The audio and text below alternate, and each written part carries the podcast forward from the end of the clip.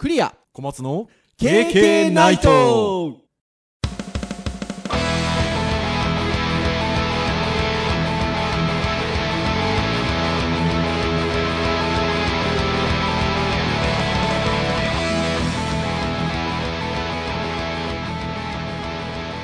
KK ナイト。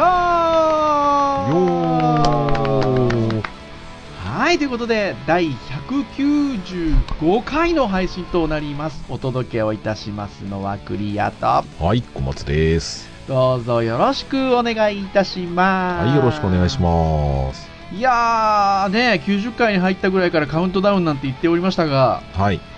もうね、もう95回はなかなかですよね。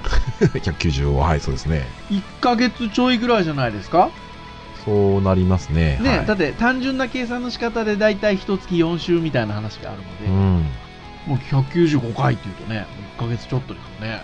そうなります200がねいやー、いよいよ近づいてまいりましたが、はい200回目、今年は何をやるのか、まだ発表しないですよ。はい。ということではございますが、収録はもうすでに、今日はぶっちゃけ投稿しますと、配信日に。もうね木曜ですね。はい。入っておりますが、前の日もね、話してたんですよね。うんちょっと別件で話しましたね。別件でね、はい。まあ、ゼミ系のちょっと話で、あの前の日も話してたので、まあ、2夜連続っていうことなんですけど、はい。眠いですね。そうなんですよ。今週はすごい眠いですね 昨日ね、あのお話ししたのは、まあ、ゼミの話だって話をしましたが、まあ、ゼミの話もすごい大事な話で、はい。で、経験も大事ですから。まあまあそうですね。でもね、でもね、あの変な話、ゼミもそうなんですけど、ありがたいことに、まあ、通常あの、本学のゼミは、皆さんお一人でやっていらして、小松先生もね、あの昨年まではお一人でやってらっしゃったんですけど、はい。二人で担当させていただいていると。まあ、他にもね、わかりやすく何々ゼミみたいに二人の名前になってるゼミはないですが、あの二人でやってらっしゃったりするね、ところもありますけどね。はいまあでも、割と、ゼミの名前に二人の名前がついてるのは、今今だとうちぐらいですね。そうですね過去にあった一人一組あったかないかぐらいですもんねで、あとは、KK もそうですよ。ね、一人喋りしてるポッドキャストが中にはあるかもしれませんが、まあ、お二人で話をしておおってですね。なかなか、これ一人だったらってことを考えると、まあ、小松先生ゼミね、ずっとお一人でされてましたけど、うん大変ですよね。まあまあまあまあそうですね。まあでも、うん、複数だと、逆に自分の甘いところとか、まあ、向き合えるんでね、非常にありがたいですけどね。いやうん本当にそうで、だから僕が言いたかったのは、やっぱ感謝だと。はい。はい。いや、でも本当そうですよ。いや、こんだけ、お二人ともそうですけど、ちょっと最近忙しいんで、二人ともうん。眠い思いをしてて、まあでもゼミの話だ、なんだ、ポッドキャストだもそうですけど、お相手がいるっていうのはね、あの感謝ですよ、本当に。ね。ありがたいことでございますよう。ん。小松先生、あの、今、所属していらっしゃる会社の方でも、なんかそういうちょっと、あれは、朝礼かなんかですか？うん、ああまあなんかね、えっ、と、条例というか、まあ、会社自身がこう、フィロソフィーを一応持っていて、まあはい。会社はまあ理念みたいなものをね共有してるわけなんですけど、まあ、その中で非常にまあ多くその感謝っていう言葉はよく出てくるんですようん。だからもちろんそれはそれで、あのね、思うことはいいことだと思っているんで、はい。思うんですけどそれをだからこう非常に多く感謝しようだったりとか、感謝した方がいいだったりとかね、まあ、はい。まあ、分かるんですよなんだけど、うんなんかこう感謝をすることをなんか当たり前というかこうなんか、えー押し付けるというかはい。あのなんかそういうのがあるとすごくちょっと違うんじゃないかなと思ったりはするんですけど、うん。まあ、なんでそういうことをね会社が取り組んでるのかなっていうのをまあいろいろと考えさせることがまあここ最近、うんまあ、ありまして、うんはい。僕自身はその無意識にありがたいっていう感情になるのはまあ別に悪いことじゃないんですけどはい。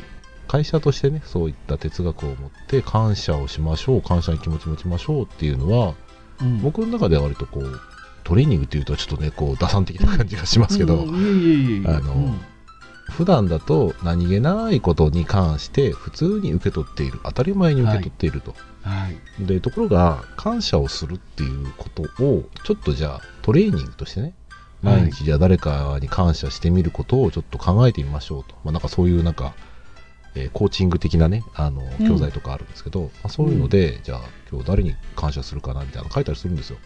はい。うん、でそうすることで、まあ普段自分が何気なく受けている恩恵だったりとか、まあ、周りの人が何の仕事をしてるであったりとか、うん。まあ、そういったことに、まあ、注意が向くようになったわけですよ。はいはいはいはいはいはい。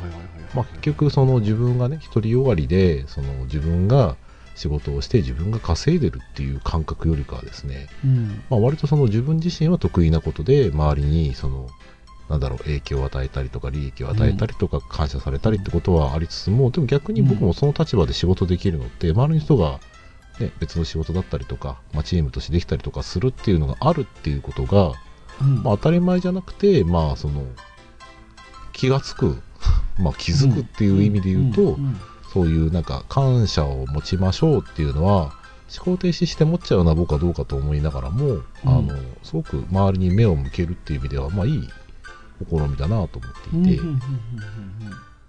まあまあ日々ねちょっと僕感謝感謝する力あんま強くないので。えー、そうなんですか？僕あ僕弱いんですよ。僕はなんかこう人にしてあげたいっていう気持ちがあるので、僕自身はこうなんか聞かれたら人に答えるのがなんか自分が楽しいから当たり前のようにやっちゃってるわけですよ、身はいはいはいはいはい。うんだからどちらかというと与えることがすごい好きな関係でなんかそ人にしてもらうっていうのが少ないあもちろんねその仕事としてはね周りがね僕ができない仕事をやってくれてるっていうところはあるんですけど、はい。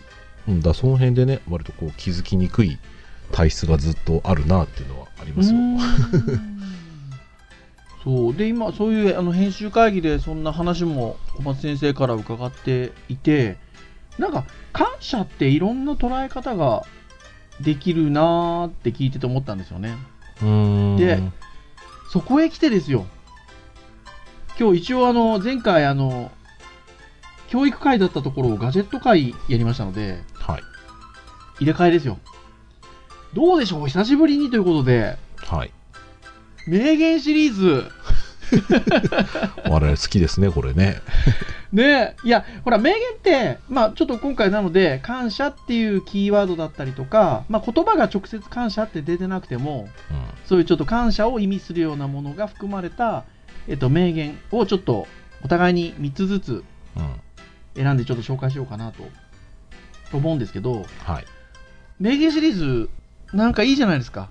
答えの捉え方がいろいろあるので、答えじゃなくて言葉ですね。言葉の捉え方がいろいろあるので、今言った通り、感謝ってなんかこういろんな側面があるんで、名言なんぞを見てみてですね、なんかその感謝っていうものにどういう捉え方があるのかなとかね、うんどういう表現があるのかなっていうのはちょっとお互いに出し合ってみると面白いんじゃなかろうかっていう。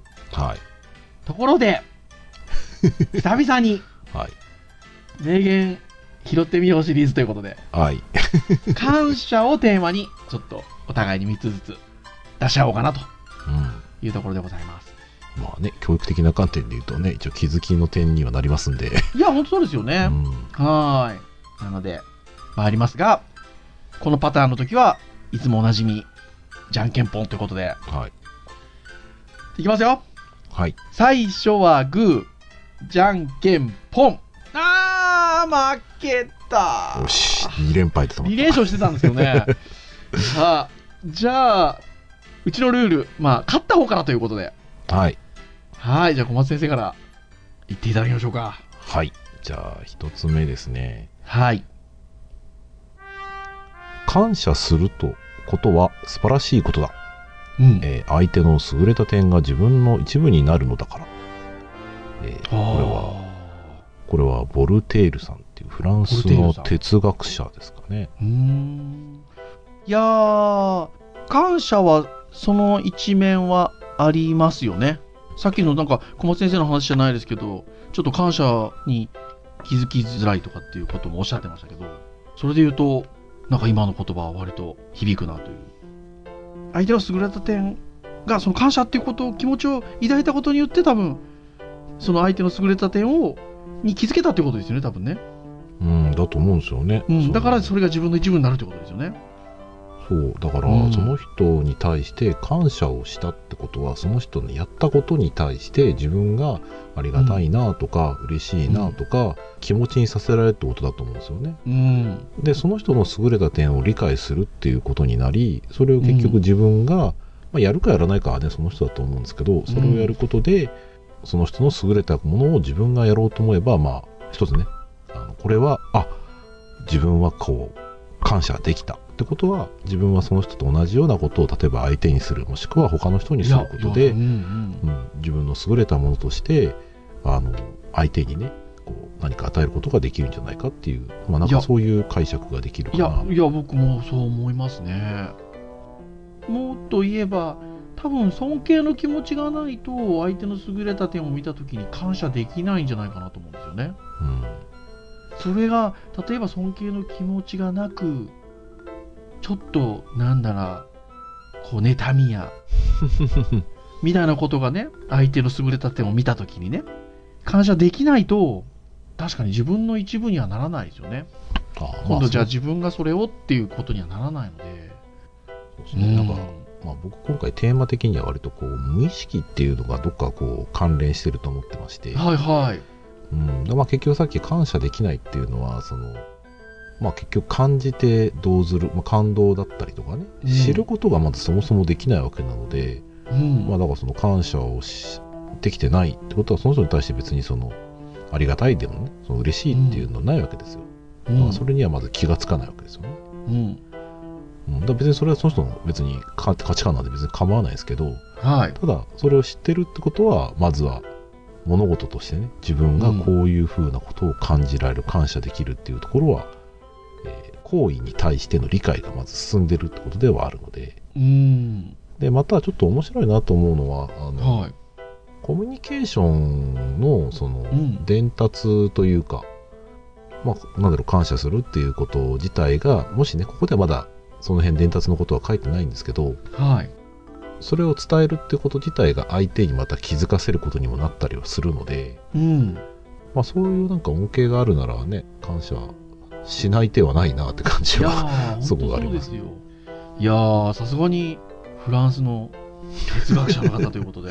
まあどこまでこの解釈がね、あの、共通してるかわかりませんけど、まあそうでもね、なんか、こういうのは本当哲学者の方の言葉っぽいですよね。こうやってこうなんか聞いたことによってこう、なんていうんですか？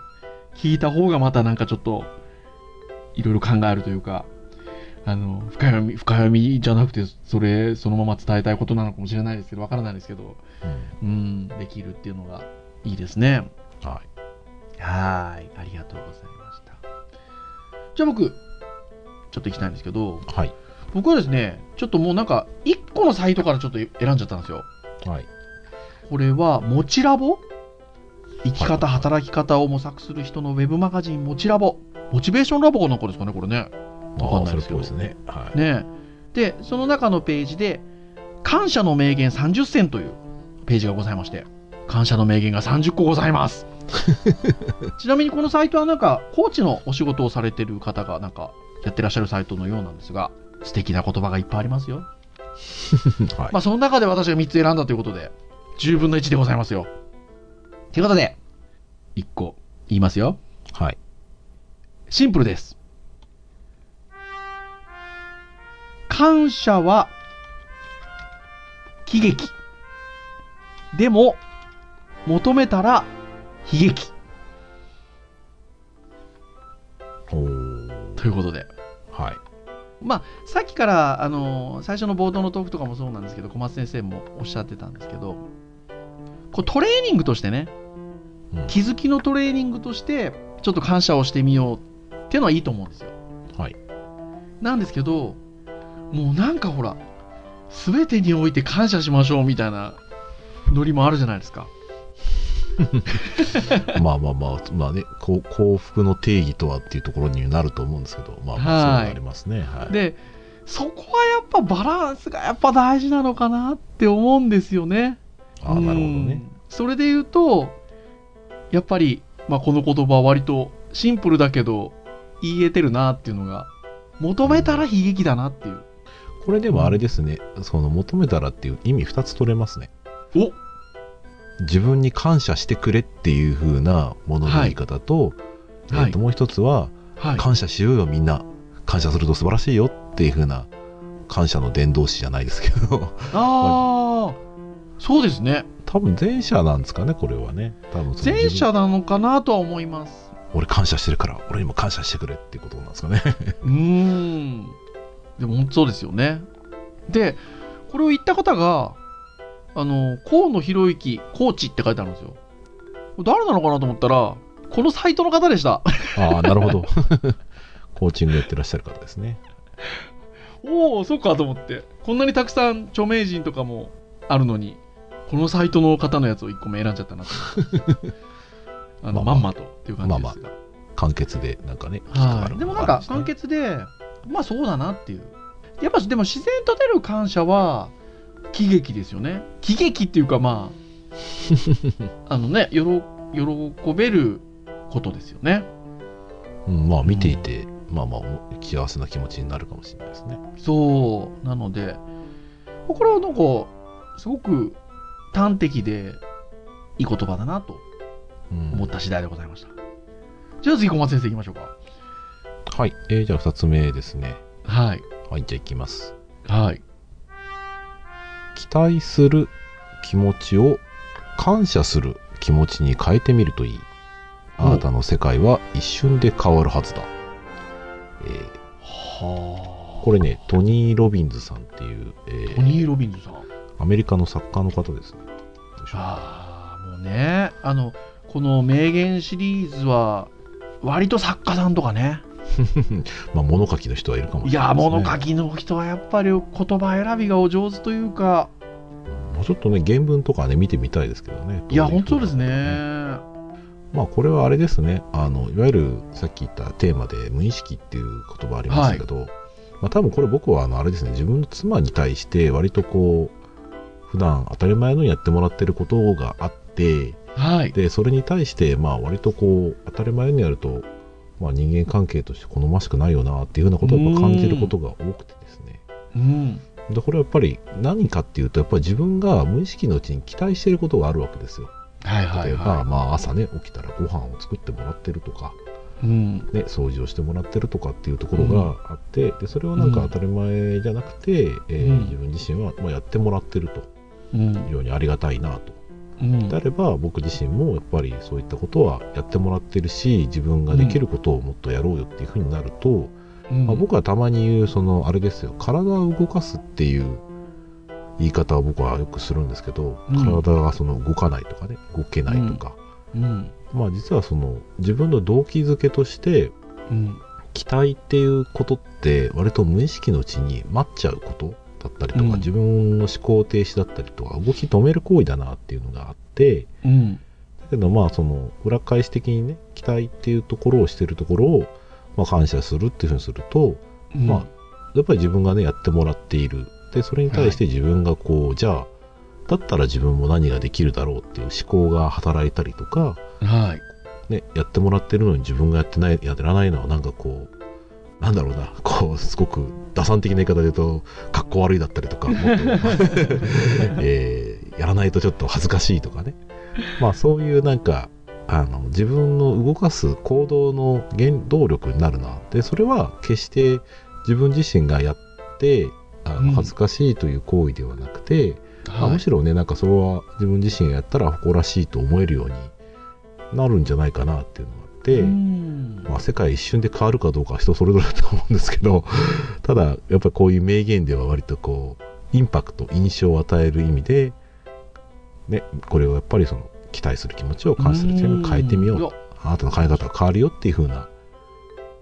僕はこう、まあ、一瞬で変わるっていうのは自分の動きだったりとかね、えー動機づけが変わるよっていうところが割とあるんじゃないかなっていうのがありましてこれを今いやすごく先生おっしゃってることは分かります。共感できますできます、うん。まあ、なかなかね教育の現場でこうこれをじゃあみんな、えー、と俺に感謝しろってのはちょっと違うじゃないですか。そう。そうなんですよね。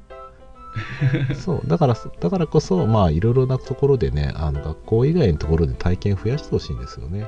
はいはいはいはいはい、うん。自分が置かれてる境遇が、まあ、ある意味すごく厳しいかもしれないし、まあ、ある意うん味すごく、なんだろうな優遇されてる状況なのかおっしゃる通り。気がつかないことがね、割といや、気がつかない。そうなんですよね。あ本当そうですね。うんだからうん今無意識に行ってることを意識するっていうことができたら、まあ、幸せになるよもしくはその楽しくなるよとかね、えーちょっとね考えてみるとなんかプラスになるんじゃないかなと思うんですよね。うん、いや、本当そうですね。そう。で、まあね、こういう言葉なので響きやすいようにっていうことで、ね、一瞬で変わるはずだっていう強い言葉を使ってらっしゃいますけど、うん何かこういうちょっとこう視点を変えて見るっていうことで大きくはなくとも何か変わりますよね。うん、と思うんですけどね。はい、うんてな感じでございました。はーい。ありがとうございます。じゃあ僕次行きましょうかね。はい。次も先ほどの感謝の名言30選のページからちょっと一つという感じなんですが、いきますよ。はい。感謝する理由が見つからなければ、落ち度はあなた自身にある。っていうね。えーこれ編集会議の時に 小松先生に僕がこんなのありますよって言ってこれ実は言ったんですけど これなんとあの誰の名言かっていうと北米民家族の格言誰だっていうね。なんかねまあ今ちょっともうこの配信中にもその言葉が出てきてるんですけど当たり前っていう言葉を結構2人で今使ってるじゃないですかうん。で編集会議中にあの2人でこの話したんですよねあの要は感謝でありがとうって言葉がありますけどうんそのありがとうの反対語って何か知ってますみたいな話を2人でしたんですよね。で、これがありがたいなので、うんえっと、当たり前なんですよね。そう。あるが難しいって書いてありがたい。そう、あるが難い。しいだから、じゃあそれの反対語はっていうと当たり前なんですよね。うん割と今小松先生があの 2, か2個目に言ってくださったこととも近しいのかなと思うんですけど、感謝する理由が見つからないっていうことは、要は当たり前の状態になってると。うん。すべてが。うんであるならば、それが見つからないっていうのは、落ち度はあなた自身にあるっていうのは、あの思考停止に陥ってるなっていう、それこそ。ちょうど去年の今頃ね、爆誕しましたけど、うん思考停止に陥るなね。それで言うと、なんでしょう、当たり前を当たり前っていうふうに思いすぎてると、それは思考停止に陥ってるなと。うんであるならば、感謝する理由が見つからないっていうのは、自分に落ち度があるなっていうのは、言えてみようじゃなかろうかと そうですね。思う次第でございます。はい。なかなかね、こう、若干煽り言葉だなって感じがしますね。そうそうそうそう。でもこれがほら、結局。いわゆるアメリカの民民族の格言っていうのがね、いいじゃないですか。まあ、だからこれあれですよ。あの、KK の格言にもつながりますよ。思考停止するなって話ですから、これは。そう、いや、本当にそうなんですよ。だから、さっきの話の感覚とはちょっと違うんですよ。その、感謝する理由が見つからなければあなた、落ち度はあなた自身にある。これを変な捉え方をして、うん感謝しろよ、常にっていうことではないんですよね。あの、今言ったように、感謝するっていう気持ちは、当たり前っていうところで来てしまうと私は思っているので、うんそこからすると、それが見つからないっていうのは自分に少しちょっと思考停止な部分が出てきてるのかなうんところですよ。ね、もしくは本当にこう社会というコミュニティの中で生きていない人であれば、まあ、もしかすると あの、うん対象がいないかもしれないんですけど、はい。まあ、社会のコミュニティの中で生きてれば、まあ、はっきり言って必ずありますからね。そう。本当にそう思うんです。そうです、そうです。感謝をしようぜってことじゃないんです。うんまあ気づこうよって話なんですねづこうよっていう、その、そのね、そうそう、そういうことです。そういう、もうおっしゃる通りでございます。そう。なんかね会、会社でね、そんな話少ししたときに、はい。そ隣の人が言ってたの面白かったのは、はい。あの、休み中にこのことを考えていてって話で、はい。いや、結局みんなが休んだらどうなるんだろうって言ったときに、その、うん。蛇口をひねったら水が出るっていう、ありがたいみたいな話をしてて。あまあ結局インフラはね、自分が作ったわけじゃなくて、まあ、社会が皆さんお金出し合って税金を再分配してね、あうんのできてるものだと。うん、まあ、別にそれにね、あの無差別にね、感謝しろっていう強要するつもりは別にないんですけどうん。ただなるほどなとこう自分自身が一人で生きてるとかね自分で頑張って、あのなんか周りに感謝しなくても生きていけるみたいな感覚でいるのはまあ別にまあ別にその思考は別にいいんですけどうん。うんただ非常にもったいないというか何もね気気がつかずにいることで自分の原動力みたいなものをねなんか損してるというかね、なんかうん。なくしちゃってることになったらいいなっていう感じがしましていや、本当そうですね。おっしゃる通りでございます。いや、盛り上がってきましたよ。じゃあ、先生3つ目を。はい最後の。はい。はいじゃあいますよこれはもうちょっとクリア先生のリアクションがちょっともう出ちゃうかもしれませんがはないるほどですか？はい。はい、じゃあ3つ目いきますよはい。やってみせ言って聞かせてさせてみせ、えーお。褒めてやらねば人は動かじ話し合い耳を傾け承認し任せてやらねば人は育たずやっている姿を感謝で見守って信頼せねば人は実らずと。お分かりですよね。これはね山本五十六さんの、本当ですよ。ね PK の時に喋ったやつですね。KK のあのタイトルにもななりましたよ。タイトルとか、山本五十六のっていう。はい、いやー、これはやっぱね。うん、これあの実際に、ね、調べてて感謝っていうキーワードでどういった言葉とかね気づきはあるな入ってますね。入ってましたねあれ？まこれ前回はここまで言いましたっけ？これね多分ね人は動かじまでしか言ってなかったかもそうですよね。うんまあね教育の言葉としてこう自分自身が行動するべきまあ一ついい言葉かなと思うんですけどいやー、そうですね。ね、山本五十六さんっていう方がどうかっていうのはね、前回取り上げた時も言ったんですけど、うんちょっと私どもはね、そう深くは存じ上げないので、まあこの言葉をしてっていうことにはなりますけど、はいこれはでも本当に教育的には非常に、あの、うなずけることの多い言葉ですよね。やっぱりね、今聞いても。これでまあ一応ねあの他の言葉の方は結構引っかかるんですけど、はい。えーやっている姿を感謝で見守って信頼すれば人は実らずっていうところでうん。あのなかなかやっぱり僕仕事の今ね現場で新人さんが入ってきてねやっぱりやらせたい気持ちはありつつも、なかなか。かこうまだ投入できない仕事とかもたくさんあるわけですよはい。なんですけどやっぱりいつかやらせなきゃいけないとか早めにやらせたいって気持ちはすごいあってはい。でそれに対してまあね会社に入ったらだから新人なんだから当たり前だろうみたいな感じでではなくて、うん。まあ、やっぱりその、まあ、この会社に入ってくれて一緒に回ってくれて、まあ、僕としては非常にありがたいわけですよはい。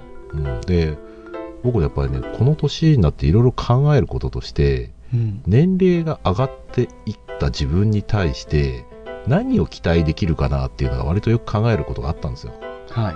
転職活動してるとかねで若い人はどうだろうと思ったら割とね若い人ってねあの無差別的にこう期待する何かを持ってるんですよはいはいはいはい。そう年齢上がっちゃうとその人はいろいろな経験しているから経験に対して期待することはあってもその若いことでねあのその人が育つ期待っていうなかなかもうないんですよ僕には。うん。なんであのまあこういったその自分自身がまあなんだろうな当たり前だ当たり前のようにね若手が来て若手が育ってくれてってことは普通はなくてですね。うん。あの、まあ、やっぱり信頼してあげないと、えー信頼してやっぱり、やっぱり見守ってあげなきゃいけないなっていうところで、でそれもあの義務とかそういうわけじゃなくて、えー自分自身がやっぱりありがたいと思うし、でもそれがやっぱりね、逆に支えてもらう力になると思うので、まあどっちかというとこれなんかそのコミュニケーションであり組織論みたいなところにちょっとつながっていくかもしれないんですけど、うん。